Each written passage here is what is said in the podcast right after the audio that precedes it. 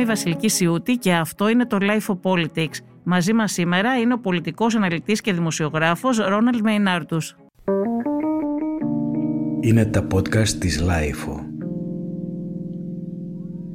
Αν δεν μας ακούτε πάρα πολύ καθαρά είναι γιατί στο στούντιο αυτή τη στιγμή φοράμε μάσκες ε, επειδή τηρούμε τα μέτρα και ίσως αυτό να, έχει, να δημιουργεί κάποιο πρόβλημα στον ήχο. Κύριε Μεϊνάρντους, είστε πολιτικός αναλυτής και δημοσιογράφος, μεγαλώσατε στην Αίγυπτο και στην Ελλάδα, κάνατε τη διδακτορική σας διατριβή στο Πανεπιστήμιο του Αμβούργου με θέμα την εξωτερική πολιτική της Ελλάδας έναντι της ε, Τουρκίας. Διαβάζω επίσης από το βιογραφικό σας στο Ελιαμέπ ότι ο φιλελεύθερος πολιτικός προσανατολισμός σας σας οδήγησε στο Ίδρυμα Φρίντριχ Νάουμαν και σε αποστολές στην Ελλάδα, στην Τουρκία, στην Ινδία, και σε πολλές άλλες χώρες στον κόσμο. Επίσης ότι εκτός από τη διαχείριση πολιτικών προγραμμάτων σε διάφορα μέρη του κόσμου είστε και διαπιστευμένος μεσολαβητής και σύμβουλος με εξειδίκευση στον στρατηγικό σχεδιασμό και την πολιτική επικοινωνία. Τέλος, διαβάζω ότι τα τρέχοντα ερευνητικά σας ενδιαφέροντα περιλαμβάνουν τα ελληνοτουρκικά ζητήματα, τις σχέσεις της Ευρωπαϊκής Ένωσης ε, με την Τουρκία, τον ρόλο της Γερμανίας στην περιοχή και τις εξελίξεις στον αραβικό κόσμο. Θέλετε να μας πείτε πρώτα λίγα πράγματα για εσάς, να σας συστήσουμε και στο κοινό της LiFO, γιατί έχουν πολύ ενδιαφέρον όλα αυτά. Να, σας ευχαριστώ πάρα πολύ και όλα αυτά είναι σωστά. Ε, προφανώς είμαι ε, στην ηλικία λίγο μεγάλος, γιατί ε, όντως ε, πέρασα ε, μια ενδιαφέρουσα οδύσσεια στον κόσμο, ξεκινώντας ε, από την Αίγυπτο ως παιδί με τους γονείς μου μετά, ε, Εκεί γεννηθήκατε στην Όχι, Αίγυπτο. γεννήθηκα και θα σα μπερδέψω και άλλο. Γεννήθηκα στις, ε, στην Αμερική, στις Ηνωμένες Πολιτείες. Ε, ο πατέρας μου και η μητέρα μου είναι Γερμανοί. Ο πατέρας μου μετά το πόλεμο στη Γερμανία έφυγε για την, ε, για την, για την Αμερική. Μετανάστευσε, αν θέλει κανείς, σπούδασε εκεί και μετά βρήκε δουλειά ε, στο Πανεπιστήμιο το Αμερικανικό στο Κάιρο. Αυτή είναι η ιδιωτική οικογενειακή μας ιστορία, αλλά βέβαια το βιογραφικό αυτό είναι νομίζω ένα μήνυμα, επηρεάζει και επηρέασε ε, και, και την καριέρα μου αν θέλετε, γιατί μεγάλωσα στην Αίγυπτο μετά ε, το 67 για την Ελλάδα, μια ημερομηνία ε, με νόημα. Ήρθαμε εδώ, πήγα σχολείο εδώ, απεφέτησα... Αποφέ... Ήρθατε επί Χούντας δηλαδή στην Ναι, ακριβώς. Και έζησα εδώ ε, ως, ε, ως μαθητής στο γερμανικό σχολείο το πολύ καλό γερμανικό σχολείο να το, να το τονίσω στο Μαρούσι. Έκανα το Abitur που λέγεται ε, εδώ και το 1974 πάλι μια πάρα πολύ ε, ε, σημαδιακή. σημαδιακή χρόνια. Τελείωσα και έφυγα για ε, για την Γερμανία για σπουδές. Ε, και γύρισα, καλά η Ελλάδα είναι, είναι, είναι στην καρδιά μου, πάντα ήταν και πάντα θα παραμένει. Και μετά τις σπουδές που ε, ολοκλήρωσαν με μια διδακτορική διατριβή στις πολιτικές επιστήμες για την εξωτερική πολιτική της Ελλάδας απέναντι στη Τουρκία. Και αυτό το θέμα, η επιλογή του θέματος πάλι επηρεάστηκε από τις εμπειρίες μου στην Ελλάδα το 1974 και τις όλες συζητήσεις για το Κυπριακό κλπ. Γιατί από νωρίς ήμουν πολιτικοποιημένος άνθρωπος και με ενδιέφερε η πολιτική και έτσι και μετά έφτασα στη δημοσιογραφία και, και όπως είπατε ζωστά και στα διάφορα άλλα πόστα. Άρα το, το ενδιαφέρον σας για την Ελλάδα και την Τουρκία και τα ελληνοτουρκικά προέκυψε πιο πολύ από αυτά που θυμόσαστε, από αυτά που βιώσατε το 1974 και ως uh, μαθητής. Ναι, η, ε, η, η εντύπωσή μου ε, σε όλα τα χρόνια αυτά ήταν ε, η κεντρική σημασία του θέματος της Τουρκίας στην πολιτική της Ελλάδας. Να το πω πολύ πολύ χαμηλά, πολύ απλά. Ε, δεν ε, υπάρχει τομέας, δεν υπάρχει διάσταση, δεν υπάρχει πτυχή ε, της εξωτερικής πολιτικής της Ελλάδας που δεν επηρεάζεται από την λεγόμενη απειλή της Τουρκίας, την, τουρκική απειλή. Αυτή είναι η θέση μου ε, στην διδακτορική μου διατριβή. Θα πείτε ως Ελληνίδα, καλά αυτά όλα ο κόσμος τα ξέρει, αλλά δεν είναι γνωστά πέρα από την Ελλάδα και παίζει ρόλο. Δηλαδή, για να καταλάβει κανείς ε, την εξωτερική πολιτική της Ελλάδας απέναντι στις ΗΠΑ,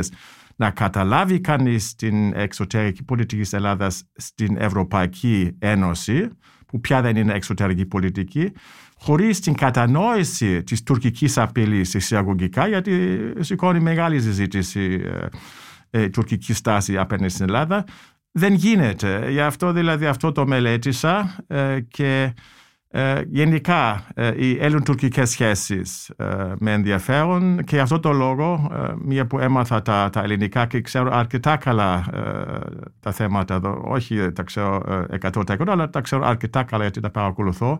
Η τελευταία μου θέση και προέρχομαι, έρχομαι τώρα από την, από, από την Κωνσταντινούπολη όπου έμεινα δύο χρόνια μελετώντας λίγο πολύ τα τουρκικά και τις τουρκικές θέσεις και νομίζω τώρα είμαι καλύτερα στη θέση να καταλάβω τι γίνεται, η κατανόηση των, των πάρα πολύ δύσκολων θεμάτων που υπάρχουν. Νομίζω ότι είναι, έχει πολύ ενδιαφέρον να δούμε και εμείς αυτή την οπτική ε, πώς ένας Γερμανός βλέπει την Ελλάδα σε σχέση με την Τουρκία αλλά και την Τουρκία έχει κατανοήσει την Τουρκία σε σχέση με την Ελλάδα. Αλλά θα ήθελα ε, να πάμε στο θέμα της ε, Γερμανίας που είναι το κεντρικό θέμα για το οποίο σας καλέσαμε να, να συζητήσουμε και πριν σας ρωτήσω για την καινούργια κυβέρνηση που είναι το, το θέμα μας, θα είναι το θέμα μας, θα ήθελα να μου πείτε πρώτα πώς εκτιμάτε ότι θα κρίνει ο γερμανικός ιστορικός στην περίοδο διακυβέρνησης της Άγγελα Μέρκελ και κυρίως παραδίδει μια Γερμανία ισχυρότερη από ό,τι παρέλαβε κατά τη γνώμη σας ή όχι; Πρώτα απ' όλα να πούμε ότι αυτά τα 16 χρόνια πολλά χρόνια για μια κυβέρνηση, μονοκρατορία μπορούμε να την πούμε, αλλά με, με, με διαφορετικές συμμαχίες κλπ. Ε, ήταν μια πάρα πάρα πολύ δύσκολη ε, περίοδος. Ε, αυτό ε, είχαμε την οικονομική κρίση, είχαμε ε, το προσφυγικό ζήτημα, είχαμε τώρα τελευταία και την πανδημία και νομίζω ότι γενικά ε, ο μέσος Γερμανός και το δείχνουν και οι σφυγομετρήσεις έχει μία καλή ε, έως πολύ καλή ε, ανάμνηση θέση για την κυρία Μέρκε και για την διακυβέρνηση της χώρας από την ίδια. Η Γερμανία παρά τις δυσκολίες που αντιμετωπίζει έχει μία σταθερότητα ε, και εγώ ε, ως Γερμανός που ζει στο εξωτερικό και που παρακολουθώ ε, με μια απόσταση τα όσα συμβαίνουν στην χώρα αυτή αγαπά πολύ την σταθερότητα και ουσιαστικά είναι συντηρητικός άνθρωπος και ο αριστερός είναι λίγο συντηρητικός και ο λόγος είναι ψυχολογικός γιατί η Γερμανία έχει φτάσει σε ένα αρκετά πολύ ψηλό επίπεδο υπάρχει μια ευημερία στην Γερμανία. Όλος ο κόσμος το ξέρει και όλος ο κόσμος για αυτό το λόγο θέλει να πάει εκεί. Και για μένα η ευημερία αυτή ε, είναι ο δομικός λόγος του συντηρητισμού του, του, του συστήματος, της κοινωνίας. Και ως κατεξοχήν ε, συντηρητικός πολιτικός ε, η κυρία Μέρκελ ήταν ε, εγγύτρια ε, αυτής της σταθερότητας, της ευημερίας αν θέλετε. Και γι' αυτό νομίζω ότι η απάντησής μας στο ερώτημά σας είναι ότι μάλλον φεύγει με, με καλούς βαθμούς. Ωστόσο δεν έχει κάποιο σπουδαίο επίτευγμα να επιδείξει παρά μόνο αυτό, ότι διατήρησε τη σταθερότητα και την ευημερία στη Γερμανία. Ναι, κάτι είναι και αυτό. Νομίζω ότι κάτι είναι και αυτό. Ε, το μεγάλο επίτευγμα δηλαδή όπως ε, το έχει ο Helmut Kohl με την επανένωση ε, της Γερμανίας, αυτά είναι μοναδικά γεγονότα, δεν συμβαίνουν πολύ συχνά, αλλά σε αυτό έχετε δίκιο. Το επίτευγμα της ίσως είναι και ίσως αυτό βλέποντας πίσω σε, σε, σε δύο ή τρία χρόνια, ήταν ότι πάντα δεν ξέρω, κατάφερα, αλλά προσπαθούσε και κατάφερνε ε, να βρει συμβιβασμούς σε πολύ δύσκολα ζητήματα στην Γερμανία την ίδια, αλλά και στην Ευρώπη και ίσως και πέρα από την Ευρώπη. Θα ήθελα να σας ρωτήσω, ε, σε σχέση με την Ευρωπαϊκή Ενοποίηση, η Άγγελα Μέρκελ δεν έκανε σημαντικά βήματα. Νομίζω ότι αυτό είναι αντικειμενικό προς την ενοποίηση της Ευρωπαϊκής Ένωσης όλα αυτά τα χρόνια. Ε, μερικές φορές έμοιαζε και να πηγαίνει και πάρα πολύ αργά σε σχέση με αυτό. Και η ίδια η, η Γερμανία επί διακυβέρνησής της έμοιαζε πολλές φορές να μην είναι και με τα δύο πόδια μέσα. Θέλει, και θέλω να σας ρωτήσω αυτό, θέλει πραγματικά την Ενωμένη Ευρώπη και την ε, εμβάθυνση αυτής της ενοποίησης η, η Γερμανία; και δεν, δεν το περιορίζω στην ε, κυβέρνηση, την απερχόμενη, στην Άγγελα Μέρκελ.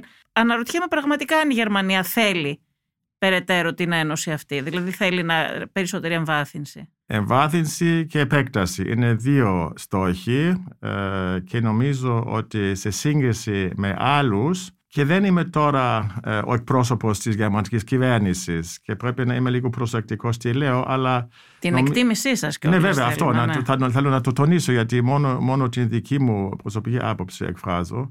Ε, και στα δύο ζητήματα αυτά, νομίζω ότι η Γερμανία είναι σχετικά ε, προχωρημένη. Θέλω να τονίσω ότι ε, η Ευρω... Ευρώπη είναι το επίκεντρο ε, της γερμανικής εξωτερικής πολιτικής. Δεν υπάρχει διάσταση χωρίς ευρωπαϊκή ε, νότα ε, και είναι ίσως και μια ιδεολογία της Γερμανίας γιατί και οικονομικά μας ωφελεί πάρα πολύ αλλά να ξέρετε ότι για την Γερμανία η Ευρώπη είναι και η γήτρια της ειρήνης και στην Ευρώπη βλέπουμε την συμφιλίωση και βλέπουμε την συνεργασία με την Γαλλία οι σχέσεις ε, της Γερμανίας με την Γαλλία είναι τόσο ουσιαστικές για τη Γερμανία που δύσκολα συγκρίνονται. Να ξέρετε ότι οι σχέσεις αυτές ε, πέρασαν από πάρα πολύ δύσκολες στιγμές. Είχαμε πολέμους ε, συγκρίνονται συχνά και με τις ελληνοτουρκικές σχέσεις και τώρα υπάρχει μια αρμονική συνεργασία. Βέβαια υπάρχουν διαφορές, αλλά αυτός ο άξονας είναι πολύ ουσιαστικός ε, και νομίζω ότι και η κυρία Μέρκελ, όπως και οι άλλοι πρωθυπουργοί καγκελάτη της Γερμανίας, προωθούσαν την συνεργασία, προωθούσαν την ενοποίηση. Όμως πρέπει να κάνω μια υπο, ε, υποσημείωση. Η Γερμανία θεωρείται η πιο πλούσια και η Γερμανία είναι και ο ταμείας. Και ίσως γι' αυτό, γιατί ορισμένες εξελίξεις έχουν και το λογαριασμό τους, το κόστος τους. Και ίσως εκεί υπάρχει ε, ένα δισταγμό σε ορισμένα ζητήματα όσο αφορά την είσοδο νέων μελών ε, ή νέων προγραμμάτων. Υπάρχει πάντα και αυτή Σχετικά η σκέψη. με την είσοδο των νέων μελών, πιο πολλές επιφυλάξεις εκφράζει η Γαλλία παρά ναι. η Γερμανία. Αυτό θέλω να πω. Α πούμε με τη, με, με τη Δυτική Βαλκανική, νομίζω η γερμανική πολιτική ε, ε, είναι, είναι, είναι πιο ανοιχτή ε, ε, και η Γερμανία πάντα προσπαθεί να ε, να έχει κοινή στάση με την Γαλλία ε, και ίσως αυτό επηρεάζει και την δική σας αντίληψη ότι δεν προχωράει ό,τι θα έπρεπε. Ναι, όχι τόσο γι' αυτό. Όχι, γιατί δεν ήταν θέμα της επέκτασης, ήταν θέμα της ευάθυνσης το, το ερώτημά μου. Αν θέλει πραγματικά την ένωση, την ευρωπαϊκή ενοποίηση. Δεν εννοούσα σε σχέση με το να μπουν τα, οι χώρες των Βαλκανίων που δεν ξέρουμε και πόσο έτοιμες είναι σε σχέση με τα κριτήρια που παρακολουθούνται δεν είναι τόσο έτοιμες οι περισσότερες από, από αυτές. Δεν εννοούσα για την επέκταση λοιπόν, εννοούσα για την ε, εμβάθυνση ε, κατά πόσο το, το θέλει η Γερμανία. Και είδαμε για παράδειγμα να και σε σχέση με τη Γαλλία που λέτε, αλλά και σε σχέση με την Ελλάδα, στη γειτονιά μας, στην Ανατολική Μεσόγειο, δεν έχουν το ίδιο τρόπο αντιμετώπισης, την ίδια πολιτική η Γαλλία με τη Γερμανία. Και με την Ελλάδα εδώ υπάρχει ένα θέμα και με τη στάση που κράτησε η Γερμανία σε σχέση με τα ε, ελληνοτουρκικά τα οποία γνωρίζετε πολύ ναι, καλά. Ναι, ναι και ε, ίσως θα πρέπει να το, να, να το συμπληρώσω ε, ε στο ΕΛΙΑΜΕΠ ασχολούμαι και ασχοληθώ περισσότερο στο μέλλον όχι με τις ελληνοτουρκικές ε, σχέσεις γενικά γιατί αυτό το θέμα έχει μελετηθεί και υπάρχουν άνθρωποι που πολύ καλύτερα από μένα ε, το έχουν μελετήσει και το ξέρουν.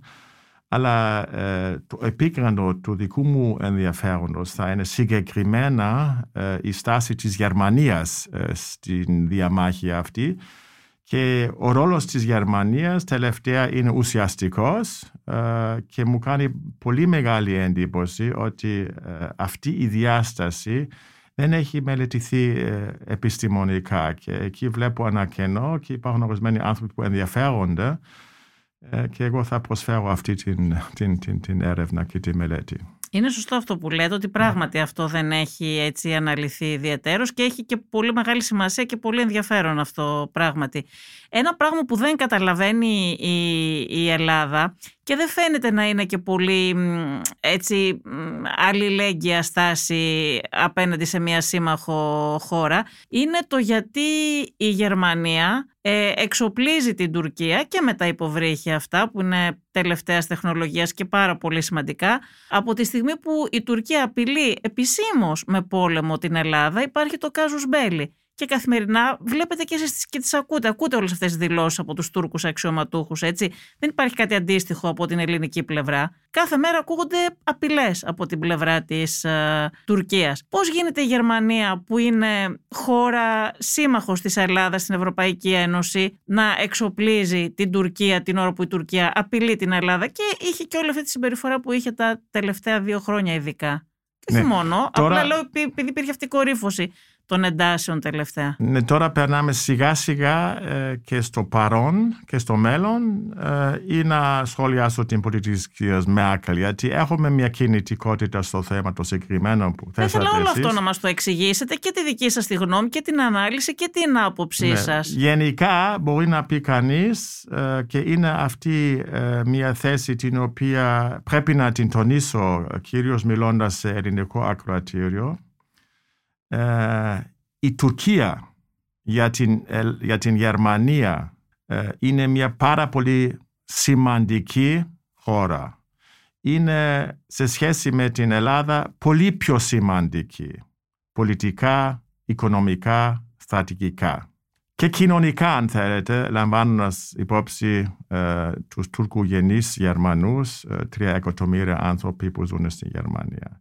Η Ελλάδα είναι εταίρος, είναι σύμμαχος, αλλά θεωρείται δεδομένη γιατί είναι μέλος της Ευρωπαϊκής Ένωσης και είναι δεδομένη. Η Τουρκία δεν είναι δεδομένη. Υπάρχει το άγχος στην Γερμανία ε, και στα επιτελεία ε, ότι η Τουρκία μπορεί να φύγει ή μπορεί να αποσταθροποιηθεί.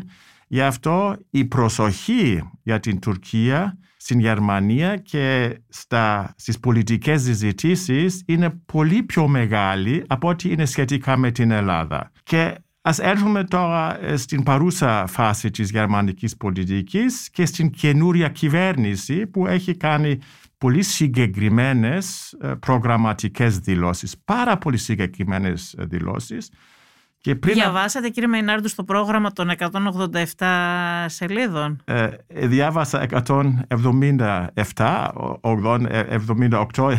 Α, σας μείνανε μόνο 10 σελίδες δηλαδή. Όχι, υπάρχουν μόνο 177 στο γερμανικό κείμενο. Ορισμένοι λένε ότι είναι 178. Πάντως είναι ένα πολύ μεγάλο ε, κείμενο. Ε, το κείμενο το έχω διαβάσει και το έχω ξαναδιαβάσει. Ορισμένα τμήματα έχω ξαναδιαβάσει, το έχω ξαναδιαβάσει. Ε, αυτή είναι η δουλειά του αναλυτή και έχω συγκρίνει τις δηλώσεις και τις εξαγγελίες, γιατί δεν είναι πια δηλώσεις, τις εξαγγελίες, το τι θα κάνει η κυβέρνηση, τι θα κάνει στην επόμενη τετραετία. Είναι μια συμφωνία συνασπισμού στα γερμανικά Koalitionsvertrag. Είναι ένα συμβόλιο που έχει όχι νομική διάσταση, αλλά έχει μια πολιτική διάσταση πολύ σημαντική. Και έκανα σύγκριση ε, των εξαγγελιών με το τι έλεγαν τα ίδια τα κόμματα, οι ίδιοι πολιτικοί, οι ίδιοι άνθρωποι πριν από τις εκλογές, πριν από τρεις, τέσσερις, πέντε, έξι μήνες. Και να πούμε πρώτα γενικά ότι στην εκλογική καμπάνια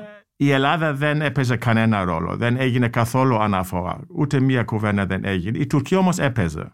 Και στα προγράμματα ε, των γερμανικών πολιτικών κομμάτων το κάθε κόμμα αναφέρεται στην τουρκική πολιτική και έκανα και μια δημοσίευση για το ΕΛΙΑΜΕΠ. Εκεί υπάρχουν όλες έτσι, οι πληροφορίες που, που, που ίσως ενδιαφέρουν. Τώρα όμως παρατηρούμε ότι υπάρχει αρκετά μεγάλη διάσταση ανάμεσα των εξαγγελιών και των αποφάσεων για την επόμενη τετραετία.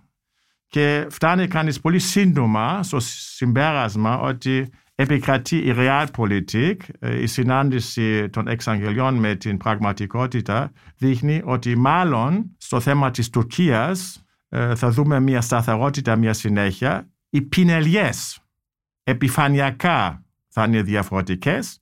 η καινούρια υπουργός εξωτερικών, ε, η κυρία Αναλένα Μπέρμπακ, μια γυναίκα, πολύ, πολύ εντυπωσιακή ε, κυρία, θα αλλάξει τον τόνο, την ρητορική, αλλά στην ουσία δεν βλέπω μεγάλες αλλαγές. Και θα σας πω ένα παράδειγμα μόνο, γιατί εσείς το είπατε με τα υποβρύχια. Ε, πριν από τις εκλογές, οι πράσινοι ήταν ε, πολύ ε, επιθετικοί, ας το πω έτσι, στο θέμα αυτό και είπαν ότι ε, η εξαγορά των υπερσύγχρονων υποβρυχίων δεν πρέπει να γίνει. Και κάνανε και, ας το πω εισαγωγικά, φασαρίες στην, στην, στην Βουλή του Βερολίνου.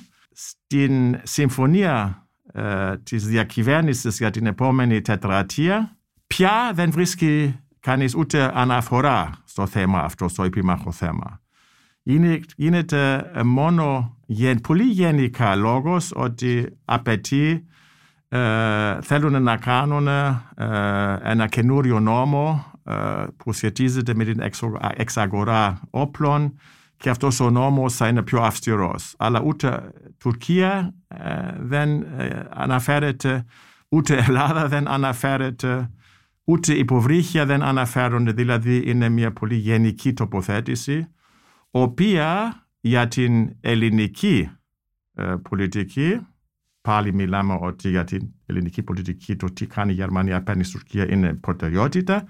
Πρέπει να θεωρηθεί ε, ως μεγάλη απογοήτευση και δεν μου κάνει μεγάλη ε, έκπληξη ότι ο Υπουργό των Εξωτικών της Ελλάδας ε, μόλις είδε αυτό το κείμενο των 177 σελίδων ε, σε μια συνέντευξη στην κρατική τηλεόραση υπενθύμησε τη Γερμανία για τις δηλώσεις που είχαν κάνει πριν από τις εκλογές. Άρα, σε σχέση με τα. Εγώ θα ήθελα να μου πείτε όμως και γενικότερα. Με τα ελληνοτουρκικά, μας είπατε πολύ ξεκάθαρα ότι η ρητορική ίσως αλλάξει και υποθέτω σε σχέση με τα ανθρώπινα δικαιώματα κτλ. που η κυρία Μέρκελ δεν το. Η αλήθεια είναι ότι δεν το επεσήμανε ιδιαιτέρως το θέμα αυτό στην Ευρωπαϊκή Ένωση. Ε, και μπορούμε να πούμε ότι μερικές φορές έδινε την εντύπωση ότι καλύπτει κιόλας στην ε, Τουρκία στα θέματα αυτά. οπότε θα περιμένουμε να αλλάξει κάπως η ρητορική, αλλά η ουσία μας λέτε θα είναι η ίδια σε σχέση με την αντιμετώπιση της ε, Τουρκίας. Εγώ θα ήθελα να μας πείτε και γενικότερα όμως για την ε, νέα γερμανική κυβέρνηση και τα χαρακτηριστικά της, όχι μόνο για τα ελληνοτουρκικά. Ναι, να σταθώ ένα λεπτό στο σε αυτό που είπατε, γιατί νομίζω ε, έχει ουσία και έτσι όπως το, το, το είπατε, έτσι λέγεται συνήθως στην, στην Ελλάδα και στα ελληνικά μέσα μας, μαζικής μας. Και σας ευχαριστώ για την ευκαιρία να σας προσθέσω και μια άλλη διάσταση σε αυτό το ζήτημα. Αυτό είναι ότι όντως δημοσίως, όντως δημοσίως, η κυρία Μέρκελ δεν επέκρινε τον Ερντογάν όχι όπως ε, πολλοί ε, θα, θα περίμεναν και θα ήθελαν. Όμως η ίδια δηλώνει και γνωρίζω ότι το κάνει με κλειστές τις πόρτες, μιλάει πολύ καθαρά και πολύ σκληρά με αυτούς τους ηγέτες. Τώρα είναι μια συζήτηση ποιο συμφέρει, ποιο φέρνει περισσότερα αποτελέσματα. Η κυρία Μέρκελ δεν μπορεί να θεωρείται υπερασπιστής του δικτάτορα Ερντογάν. Δεν μπορεί με δεν γίνεται γιατί είναι μια, μια δημοκράτησα και δεν, δεν υποστηρίζει τη δικτατορία εκεί. Δεν, είπε, δεν είναι υπέρ των ανθρωπίνων την κατάσταση εκεί των κομμάτων. Είδαμε όμως δύο διαφορετικά μέτρα, κύριε Μεϊνάρντους. Για παράδειγμα, στην υπόθεση με τη Λευκορωσία. Με τη ναι. Λευκορωσία, η Γερμανία και η Ευρωπαϊκή Ένωση κράτησε μια στάση πιο αυστηρή απέναντι στη Λευκορωσία και σε όσα κάνει ο Λευκορώσος ε, ηγέτης. Απέναντι στον Ερντογάν που κάνει τα ίδια και χειρότερα, οι φυλακές στην Τουρκία είναι γεμάτες από δημοσιογράφους. Θεωρείται η μεγαλύτερη φυλακή στον κόσμο δημοσιογράφων η Τουρκία. Το ξέρετε πολύ καλά αυτό το ναι, πράγμα. ναι. Και οι φωνές στην Ευρωπαϊκή Ένωση είναι πολύ αδύναμες, πολύ, πολύ λίγες. Ναι, ε, σε αυτό συμφωνώ. Ε, σε σχέση τώρα ε, με τις φωνές στη Ρωσία ε, είναι πιο ήπιες. Αλλά το θέμα της εργαλοποίησης των μεταναστών εναντίον της Ευρώπης που έγινε θύμα και η Ελλάδα πριν από 1,5 χρόνια. Θυμάστε πολύ καλά τι συνέβη και στο, στο, στον Εύρο. Εκεί νομίζω ότι η συμπαράσταση και η αλληλεγγύη της Ευρωπαϊκής Ένωσης ήταν, ήταν, ήταν τέλεια. Δηλαδή και ολόκληρη η ηγεσία και η κυρία Φάντερ Λάιν και εμφανίστηκε ε, στα σύνορα της Ελλάδας που είναι τα σύνορα της Ευρώπης και νομίζω ότι εκεί δεν υπάρχει λόγος να υπάρχει ε, παράπονο. Και νομίζω ότι εκεί η, η αλληλεγγύη ε, ήταν πολύ πιο εμφανής ε, από ό,τι είναι σήμερα με την Πολωνία. Γιατί στα σύνορα με την Πολωνία, ε, τα σύνορα της Πολωνίας με την Λευκοσία δεν έχει εμφανιστεί καμία και Φανελάιν ή κανένας πρόοδος της, ε, του Συμβουλίου. Τι θέλω να πω. Δεν ξέρω αν το θέλανε και η Πολωνία αυτό το πράγμα. Δεν ξέρω αν το ζητήσανε. Δεν ξέρω. Δεν, Ναι, ξέρω. δεν θέλω είμαι να πω σίγουρη ότι, ότι το δεν θέλω θέλανε, να πω γιατί ότι η στα δική μας θέματα κυβέρνηση το αυτά ζήτησε.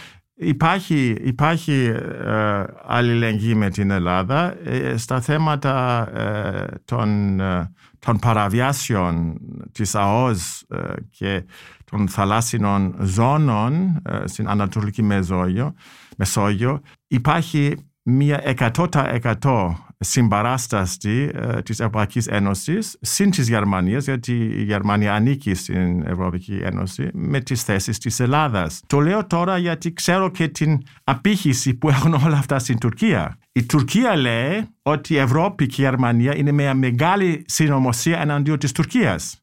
Ε, δηλαδή θέλω να πω ότι στα, τα- σε αυτά τα θέματα τουλάχιστον. Εντάξει, η Τουρκία πάντα γκρινιάζει και φωνάζει και διαμαρτύρεται ότι οι δυνάμεις της Δυτικής Ευρώπης βοηθάνε πάντα την Ελλάδα Ναι. ιστορικά και σε ένα βαθμό υπάρχει ένα δίκιο με την έννοια ότι όντως έχουν σταθεί κατά καιρούς ιστορικά Ναι. έτσι και στο θέμα της απελευθέρωσης της Ελλάδας και τα λοιπά μετά από περιπέτειες και από δεν ήταν όλα αυτά τα πράγματα έτσι βέβαια απλά ότι ήταν πάντα έτσι στο πλευρό της αλλά είναι και η, η, η οικογένειά της τέλος πάντων γεωπολιτικά της, της Ελλάδας αλλά πάντα διαμαρτύρεται η Τουρκία ότι σας βοηθάνε οι... κυρίως για τους Άγγλους και τους Γάλλους το έλεγε παλαιότερα έτσι Α, και τώρα λέει το ίδιο για την Ευρωπαϊκή Ένωση. Θέλω να μου λύσετε όμως μια απορία κύριε Μεϊνάρντου σε σχέση με το μεταναστευτικό. Ο Ερντογάν δεν το έκρυψε ποτέ ότι ήθελε να χρησιμοποιήσει τους πρόσφυγες από τη Συρία για να φτιάξει αυτή τη ζώνη ασφαλείας, την safe zone που λέει.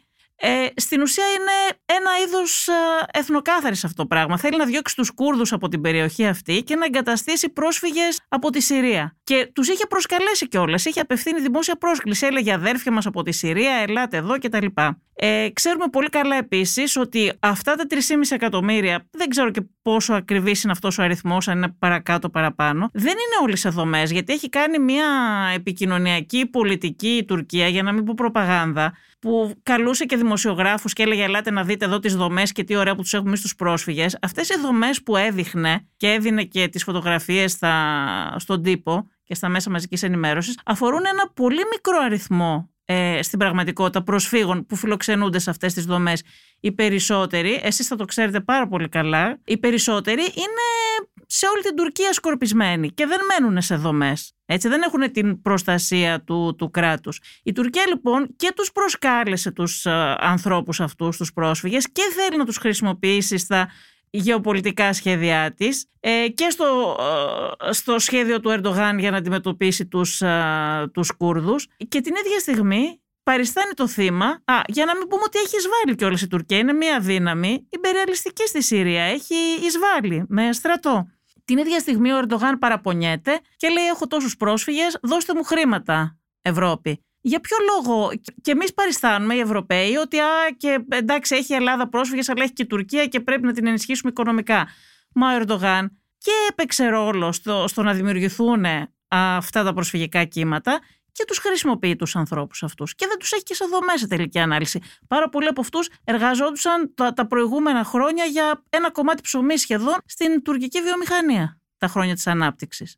Όλα αυτά είναι σωστά. Τώρα, πού, ε, πού χωράει η Γερμανία και πού χωράει η κυρία Όχι, Μέρκελ; θέλω ότι επειδή τα γνωρίζετε Ναι, τα θέματα, ναι. θέλω να πω ότι γιατί ε, εμείς κάνουμε σαν να είναι θύμα η Τουρκία στο Όχι, μεταναστευτικό θέλω να στην σας το Ευρώπη. εξηγήσω. Θέλω να σας Ενώ το... δεν είναι. Ναι, να μου θα το σας εξηγήσετε εξηγήσω. Ε, η εναλλακτική, ένα εναλλακτικό σενάριο θα ήταν αυτοί οι άνθρωποι, 4 εκατομμύρια, 5, 6, ας πούμε 4 εκατομμύρια, δεν θα ήταν στη Τουρκία όπως είναι τώρα. Τους έχω γνωρίσει.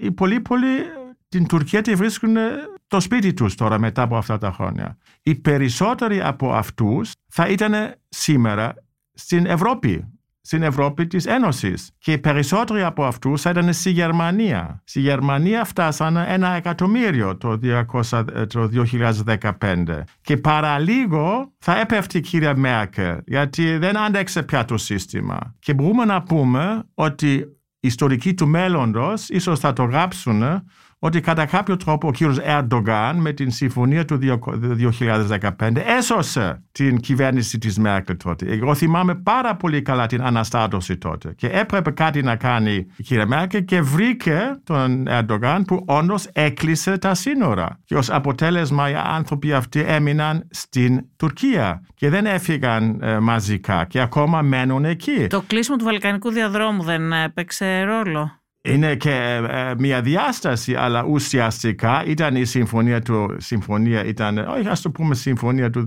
2015, που έλεγε, ε, ε, που ήταν η συμφωνία μεταξύ Ευρώπης και Τουρκίας, αλλά ουσιαστικά η Γερμανία το χειρίστηκε. Αυτούς τους πρόσφυγες, το ένα εκατομμύριο όμως κύριε Μεϊνάρντους που ήρθαν, τους προσκάλεσε η κυρία Μέρκελ. Ναι. Είπε ότι ναι. μπορούμε να τα καταφέρουμε. Ακριβώς. Τους έκανε νεύμα. Ναι, μετάνιος, δεν μετάνιος, αλλά έφτασε σε ένα σημείο να πει εντάξει θα καταδαφέρουμε αλλά υπάρχει και ένα όριο, ένα όριο και νομίζω ότι το όριο είχε φτάσει με το ένα εκατομμύριο και πια ε, δεν ήθελε και άλλους και η Γερμανία δεν ήθελε με τίποτα άλλους και αυτή τη στιγμή ανακάλυψε τον, τον, τον, τον, Τούρκο, τον κύριο Ερντογάν με την καλή στρατηγική θέση του που όντως η Τουρκία έχει αυτή την προνομιακή στρατηγική θέση και σταμάτησε το ρεύμα. Όντως σταμάτησε και επωφελήθηκε έμεσα και η Ελλάδα βέβαια. Αυτό το ένα εκατομμύριο τι έγιναν κύριε Μεϊνάρδος. Γνωρίζω όλοι, το ξέρουμε γιατί ήταν και δημόσια ανακοίνωση του Συνδέσμου Γερμανών Βιομηχάνων ότι είχαν ζητήσει, είχαν πει ότι χρειαζόμαστε ε, νομίζω ότι γι' αυτό τον αριθμό κιόλας είχαν μιλήσει, ότι κάπου ένα εκατομμύριο εργατικά χέρια, ότι χρειάζεται η γερμανική οικονομία για να συνεχίσει να έχει τους ίδιους ρυθμούς ανάπτυξης.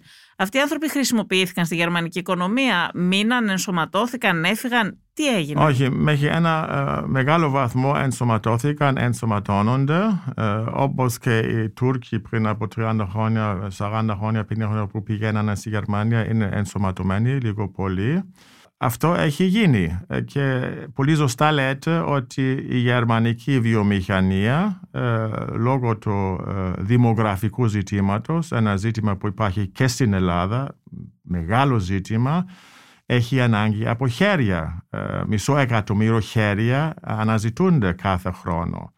Και αυτή η πρόκληση είναι μεγάλη πρόκληση και το θέμα το μεταναστευτικό βρίσκεται και στο επίκεντρο της καινούρια ε, κυβέρνησης. Τώρα βέβαια όλα επισκιάζουν από την πανδημία, αλλά γίνεται αυτή η συζήτηση και η καινούρια κυβέρνηση θέλει να απελευθερωποιήσει, να φιλελευθερωποιήσει την ε, μεταναστευτική πολιτική, σταματώντας την λάθο μετανάστευση και ανοίγοντας ε, τις πόρτες ε, για μια νόμιμη ε, και πώς θα το κάνουν. Ε, εκεί υπάρχουν παραδείγματα. Ας ρίξουμε μια ματιά στην Αμερική, ας ρίξουμε μια ματιά στο Καναδά, ας ρίξουμε μια ματιά στο, στην Αυστραλία και εκεί υπάρχουν παραδείγματα. Εγώ αυτό δεν καταλαβαίνω πάλι επίσης. Για ποιο λόγο δεν γίνεται νόμιμη μετανάστευση, ειδικά από τη στιγμή που πολλές ευρωπαϊκές χώρες, ειδικά η Γερμανία, χρειάζεται κιόλας μετανάστες, χρειάζεται η οικονομία της. Για ποιο λόγο δεν γίνεται νόμιμη διαδικασία αυτή και οι άνθρωποι αυτοί αναγκάζονται να μπαίνουν σε αυτές τις βάρκες, να μπαίνουν στους διακινητές, να τους εκμεταλλεύονται και να, να ρισκάρουν τη ζωή τους, να πνίγονται στη θάλασσα. Για ποιο λόγο να, να περνάνε όλη αυτή την ταλαιπωρία, να ρισκάρουν τη ζωή τους και να ναι. μην γίνεται αυτή η διαδικασία νόμιμα; Σε αυτό έχετε δίκιο, υπάρχει η ανάγκη και νομίζω ότι έχουν μάθει από, από τα λάθη του παρελθόντος ε, και νομίζω ότι τα συμφέροντα, ε, πάνω δηλαδή η πολιτική ε, κυριαρχείται από συμφέροντα, τα συμφέροντα είναι να καλυφθούν τα κενά και βλέπω, νομίζω ότι θα δούμε πολλά. Αλλά να πω την ίδια στιγμή, δεν θέλω να οροποιήσω μια κατάσταση, την ίδια στιγμή υπάρχει μια μίλησε για την σταθερότητα και για τον συντηρητισμό της γερμανικής κοινωνίας. Υπάρχει ένα limit, δηλαδή υπάρχει και ένας συντηρητισμός ε, σχετικά με, την, με, την, με, με τους αλλοδαπούς. Ε, ορισμένοι λένε, καλά, φτάνει πια. Ε, αυτό το φαινόμενο το βλέπουμε και σε άλλες ευρωπαϊκές κοινωνίες. Και που, στην Ελλάδα υπάρχει. Και, το λέτε εσείς και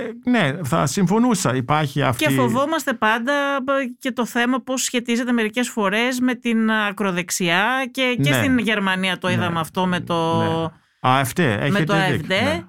Ε, και στην Ελλάδα με τη Χρυσή Αυγή. Ναι, αλλά όπως είπα, ε, η καινούρια κυβέρνηση λέει, λέει ανακοινώνει ε, και εκεί σπρώχνει πολύ το κόμμα των Πρασίνων που είναι ριζοσπαστικό στο πρόγραμμά της σχετικά με τα δικαιώματα των αλλοδαπών για μια φιλελευθερωποίηση και έχει ενδιαφέρον ε, γιατί μιλάμε για μια κυβέρνηση που αποτελείται από τρία κόμματα. Έχει και υπάρχει και το φιλελεύθερο κόμμα που είναι το κόμμα που είναι πιο κοντά ε, στα οικονομικά συμφέροντα και στους βιομηχάνους και αυτοί υποστηρίζουν αυτή την πολιτική ε, για άλλους λόγους αλλά συμφωνούν στο συμπέρασμα ότι κάτι πρέπει να αλλάξει και νομίζω ότι θα αλλάζει.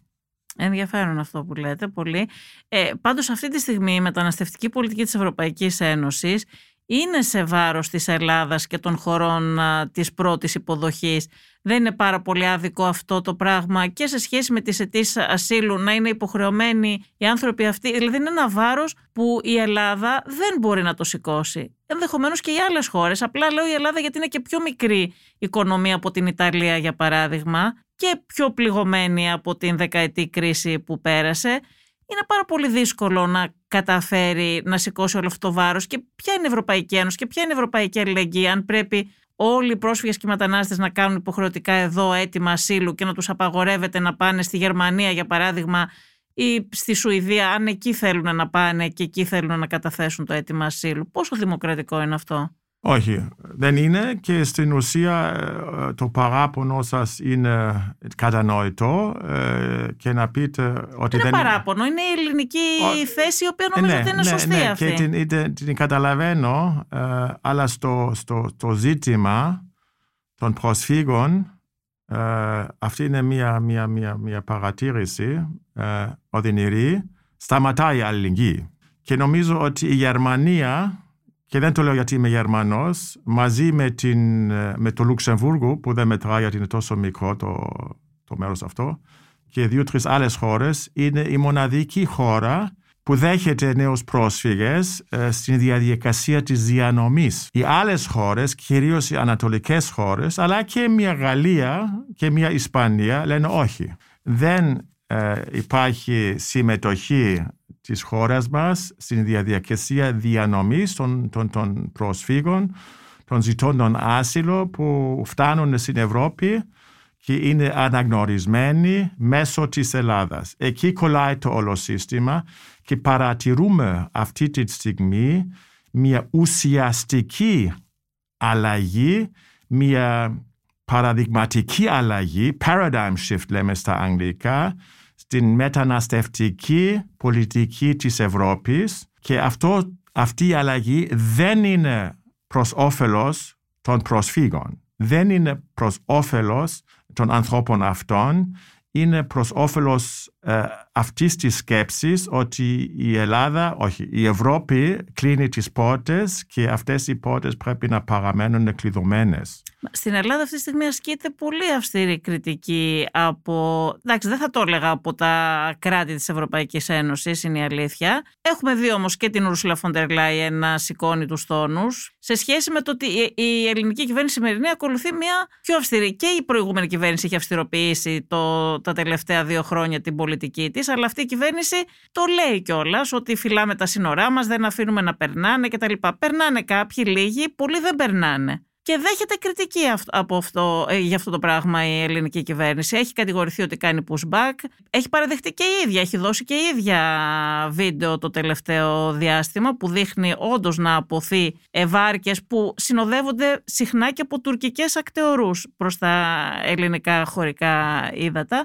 Πώς γίνεται όμως, εσείς το ξέρετε ότι υπάρχουν για παράδειγμα Γερμανοί αστυνομικοί στην Ιδωμένη. Υπήρχαν, δεν ξέρω αν υπάρχουν τώρα. Υπάρχουν και στο αεροδρόμιο το ελληνικό. Για να μην επιτρέπουν στους πρόσφυγες να πάνε στην κεντρική και βόρεια Ευρώπη. Ναι.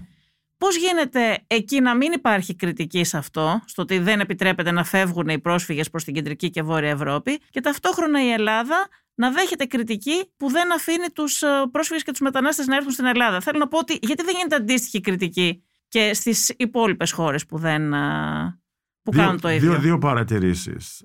Η επίσημη, επίσημη θέση είναι ότι ισχύει η συμφωνία του Δουβλίνου, όπως την είπατε και προηγουμένως, ότι αυτοί που φτάνουν σε μια χώρα, εκεί πρέπει να περάσουν την διαδικασία. Αυτό είναι το ένα. Το άλλο που, που προαναφέρατε, το θέμα των pushbacks, είναι ένα θέμα που μάλλον θα επηρεάσει και τις σχέσεις της Γερμανίας με την Ελλάδα.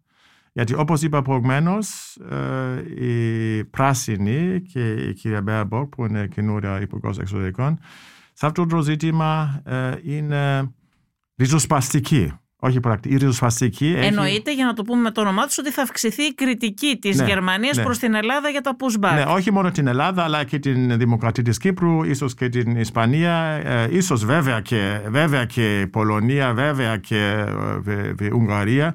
Όλες αυτές τις χώρες που έχουν.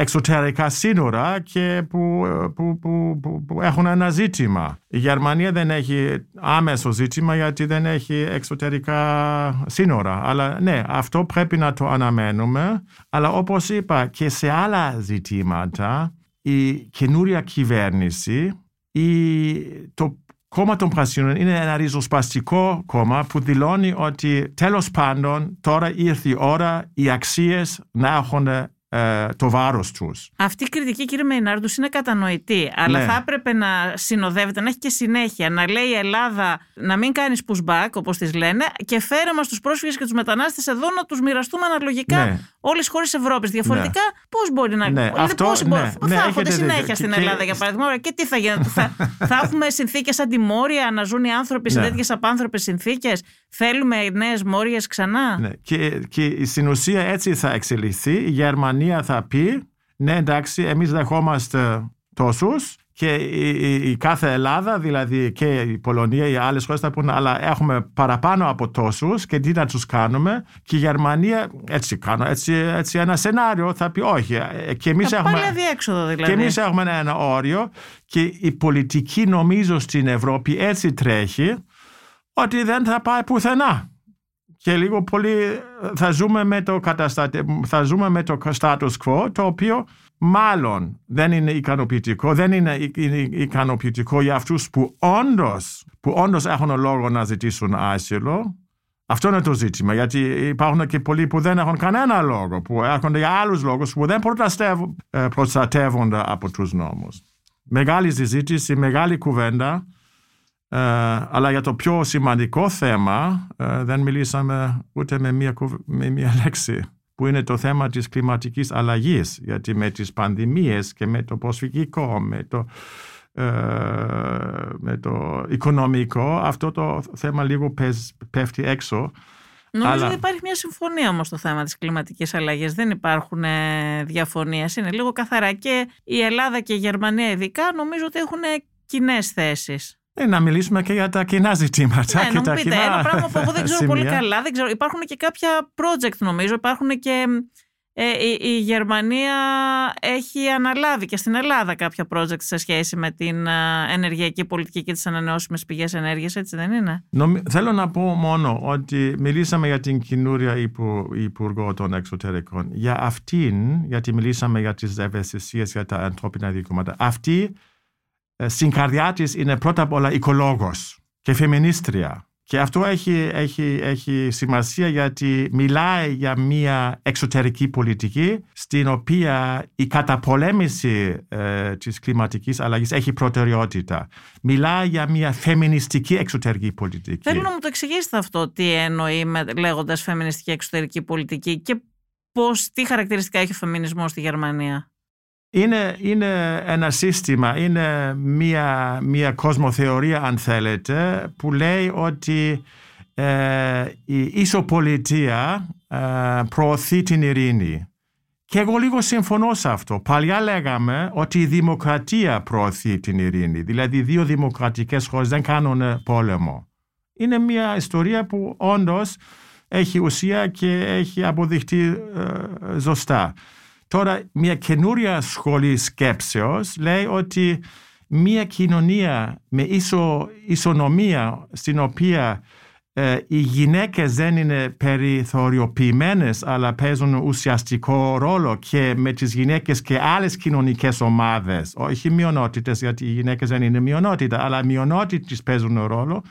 Δηλαδή μια κυριολεκτικά δημοκρατική, φιλελεύθερη, ανοιχτή κοινωνία είναι πιο φιλοειρηνική. Και αυτή η θεωρία ε, πηγάζει από την Σουηδία, από τις σκανδιναβικές χώρες, υλοποιείται νομίζω και σε άλλες λίγες χώρες, αλλά στην Γερμανία τώρα με την καινούρια κυβέρνηση και με την κυρία ε, Μπέρμποκ ε, εφαρμόζεται ε, για πρώτη φορά ε, στην καρδιά της Ευρώπης. Τι σημαίνει ότι θα έχει πιο φεμινιστική πολιτική η καινούργια γερμανική κυβέρνηση δηλαδή και ποια είναι τα ζητήματα τα ανοιχτά στη Γερμανία; Θα σας πω μόνο ένα παράδειγμα. Θα μου πείτε, είναι μια λεπτομέρεια, αλλά τέτοιες λεπτομέρειες θα, θα τις συνηθίσουμε.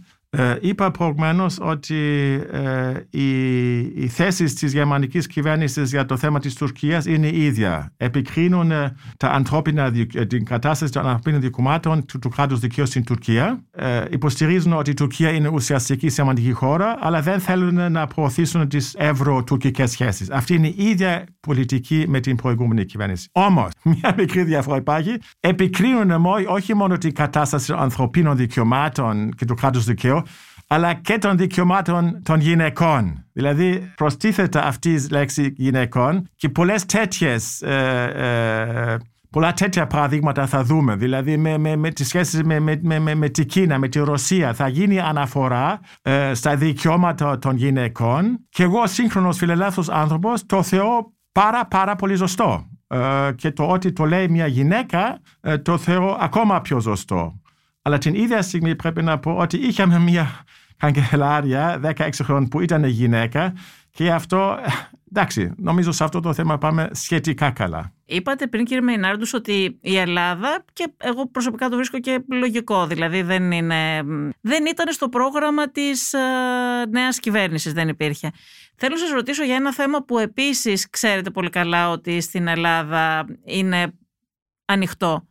Ε, το θέμα του κατοχικού δανείου και των γερμανικών αποζημιώσεων υπάρχει περίπτωση η νέα κυβέρνηση αυτό να το δει διαφορετικά; Ναι, είναι ένα πάρα πολύ ε, σημαντικό θέμα ε, που επηρεάζει τις σχέσεις ε, των δύο χωρών και των δύο λαών αν Των θέλετε. λαών κυρίως, ναι. ναι. Όχι του λαού με τον λαό, του λαού με ναι, την κυβέρνηση. Ναι, ναι. Και, και εγώ που μελετώ τη σχέση θα έλεγα ότι τρεις είναι διαστάσεις των ζητημάτων ε, η μία διάσταση είναι η ιστορική μνήμη και τα όσα συνέβησαν εδώ στην κατοχή. Ε, το δεύτερο είναι το μεγάλο θέμα το οικονομικό. Και το τρίτο είναι, το, το συζητήσαμε διεξοδικά, η στάση της Γερμανίας ελεκτροκικά. Τώρα, να φτάσουμε στο θέμα και στην ερώτησή σας. Και εδώ, οι πράσινοι ε, κάνανε πάρα πολύ σημαντικές εξαγγελίες πριν τις εκλογές. Ε, και είπαν ότι το θέμα που για το καθεστώς των, των κομμάτων, δηλαδή των σοσιαλδημοκρατών και των χριστιανοδημοκρατικών, έχει λήξει πολιτικά. Το έχουν πει πολλές φορές οι, οι, οι, οι κυβερνήσεις. Δεν έχει λήξει για αυτούς και πρέπει η Γερμανία ως Γερμανία να κάνει πρόταση στην Ελλάδα επίσημα ε, να συζητήσει αυτά τα θέματα που είπατε μεταξύ άλλων τις ατομικές αποζημιώσεις ε, και την, ε, το θέμα του κατοχικού δανείου. Και αυτό το συζήτησαν και το ζήτησαν στην Βουλή αρχές του χρόνου. Δεν ήταν στο πρόγραμμα το εκλογικό των Πρασίνων, αλλά το ότι ήθελαν να περάσουν ένα ψήφισμα ε, στο κοινοβούλιο που δεν πέτυχαν, δείχνει ότι είναι μια επίσημη πολιτική του κόμματος. Η απογοήτευση ε, είναι μεγάλη που δεν βρίσκει κανείς ε, μια αναφορά στο θέμα αυτό ε, στις ε, κυβερνητικές ε, δηλώσεις ή στις ανακοινώσεις για την καινούρια κυβέρνηση, στο σύμφωνο που είπαμε προηγουμένως. Γίνεται όμως αναφορά πολύ πιο γενικά στην κουλτούρα μνήμης και σε ένα κέντρο τεκμηρίωσης. Αυτά τα έκανε και η προηγούμενη κυβέρνηση όμως σε σχέση με την κουλτούρα μνήμης και τον... Βλέπετε, βλέπετε. Ευχαριστώ για την παρατήρηση. Βλέπω και σε αυτό ε, μία συνέχεια. Ε, βλέπω, αν θέλετε, και έναν συντηρητισμό και νομίζω καλά θα ήταν και οι παρατηρητές στην Ελλάδα να μην περιμένουν πάρα πολλά από την καινούρια κυβέρνηση. Λυπάμαι να το πω, αλλά πρέπει να τονίσω γιατί η απογοήτευση ε, θα φτάσει κάποια στιγμή. Θεωρείτε εσείς ότι υπάρχουν προσδοκίες για τη νέα κυβέρνηση ότι θα αλλάξει κάτι; Ίσα ίσα η Γερμανία νομίζω ότι είναι μια χώρα που έχει στόχους, έχει εθνικούς στόχους, βαδίζει πάνω σε αυτούς. Σε αντίθεση με την Ελλάδα κατηγορούμε συχνά τις δικές μας πολιτικές ηγεσίες ότι δεν έχουν συνέχεια και ότι δεν έχουν στρατηγικούς στόχους. Ε, νομίζω ότι δεν ξέρω, έχετε δει πολλούς να περιμένουν αλλαγή τόσο ριζική, γιατί εγώ δεν το έχω παρατηρήσει και μου φαίνεται και παράλογο να το περίμενε κανείς αυτό. Να, να σταθούμε λίγο στο, στο ιστορικό θέμα. Πρέπει να ακούσει και εγώ ξαναάκουσα την συζήτηση ε, στην Βουλή της Γερμανίας για το θέμα αυτό, που ήταν παρούσα και η πρέσβης της Ελλάδας ε, στο Βερολίνο. Και με πάρα πολύ έντονο πάθος οι πρασίνοι υποστήριζαν τις θέσεις τους. Και για μένα μου κάνει εντύπωση που αυτό το πάθος δεν έχει συνέχεια σε αυτή τη διακήρυξη προθέσεων της uh, κυβέρνησης καινούρια.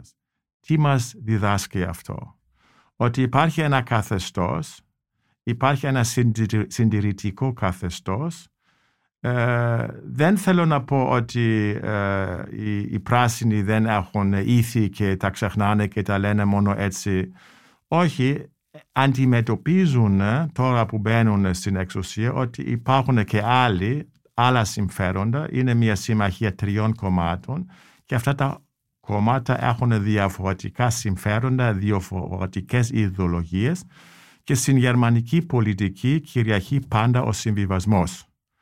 Και όταν δεν υπάρχει λύση, δεν υπάρχει ε, λύση ε, στα ζητήματα αυτά, ε, υπάρχει ο ρυθμιστής, ο ρυθμιστής είναι ο καγκελάριος, ο Λαυσός, νομίζω πρώτη φορά το λέμε τώρα το όνομα αυτό, ο καγκελάριος, ο διάδοχος της κυρίας Μέρκελ και αυτός, αν θέλετε, προσωποποιεί την συνέχεια γιατί ήταν αντικαγκελάριος για ένα μεγάλο καιρό της κυρίας Μέρκελ και συμμετείχε στις κυβερνήσεις με την κυρία Μέρκελ. Δηλαδή είναι, αν θέλετε, εκφραστής ε, μιας πολιτικής συνέχειας. Τον νέο καγκελάριο, τον Όλαφ Σολτς, τον έχουμε δει επειδή ε, έχει συμμετείχε στην απερχόμενη ομοσπονδιακή κυβέρνηση, έχει δώσει δείγμα γραφής, δεν είναι καινούριος.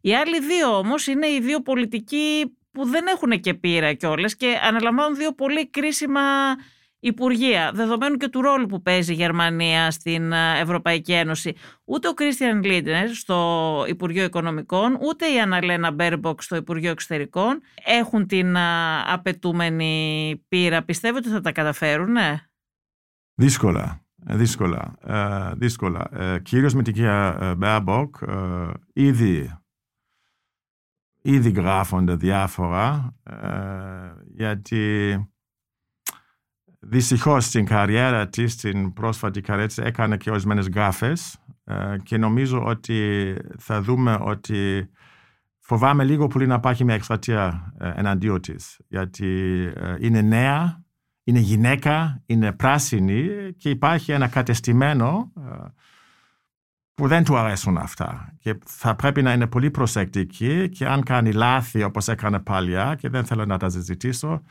θα την κυνηγήσουν θα την καταστρέψουν. Και ήδη γίνεται τώρα η συζήτηση, α, πίσω της είναι αυτός που θα πάρει τη θέση της. Εκεί θα δούμε. Ναι. Αλλά ο... με τον Λίντνα... Ο Λίντνα και αυτός είναι πράγματα, άπειρος. τα πράγμα, είναι άπειρος, αλλά τα πράγματα είναι πολύ καλά οργανωμένος.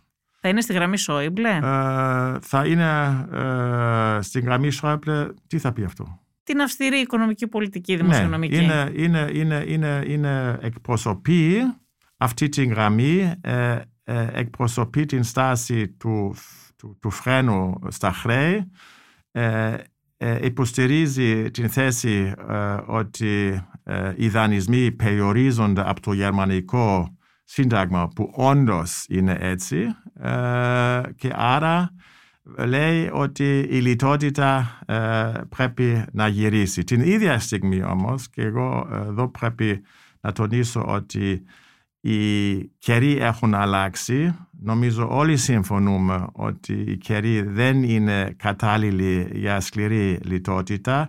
Έχουμε τις συνέπειες της πανδημίας που δεν ξέρουμε πού θα μας πάει. Έχουμε και τις ανάγκες πολλών πολλών δισεκατομμύρων επενδύσεις, επενδύσεις για την καταπολέμηση ε, της κλιματικής αλλαγής και σε αυτό το μέτωπο ε, βλέπω και ήδη υπάρχουν ενδείξεις από τον ίδιο τον Christian Lindner μια σχετικής ελαστικότητας.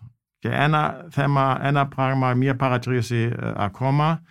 Η Γερμανία ε, είναι Γερμανία, ναι, αλλά η Γερμανία είναι και η Γερμανία της Ευρώπης και όλα αυτά είναι ευρωπαϊκά θέματα. Και, και στο, στο θέμα αυτό παρατηρεί, παρατηρεί κανείς μια παραδειγματική αλλαγή. Ε, υπάρχουν ε, πολύ πολύ ε, καθαρές ενδείξεις στην Γαλλία και στην Ισπανία και στην Ιταλία και στις νότιες χώρες ότι η πολιτική της σκληρής λιτότητας δεν θα μας βγάλει από τα ζητήματα, τα προβλήματα που αντιμετωπίζει η Ευρώπη και άρα βλέπω περιθώρια και ο κ. Λίντνα που είναι σκληροπυρηνικός, ναι, το παραδέχομαι, ότι θα λίγο θα αλλάξει. Ωραία κύριε Μεϊνάρντου, σας ευχαριστούμε πάρα πολύ και ας κλείσουμε εδώ έτσι με αυτό το μικρό παράθυρο αισιοδοξίας που αφήσατε ανοιχτό. Ευχαριστούμε πολύ. Εγώ σας ευχαριστώ. Ακούσατε τη Βασιλική Σιούτη και το Life of Politics. Καλεσμένος μας σήμερα ήταν ο πολιτικός αναλυτής και δημοσιογράφος Ρόναλντ Μεϊνάρντους. Αν θέλετε να ακούτε τη σειρά podcast Life of Politics της Life, μπορείτε να μας ακολουθήσετε στο Spotify, στα Apple Podcast και στα Google Podcast.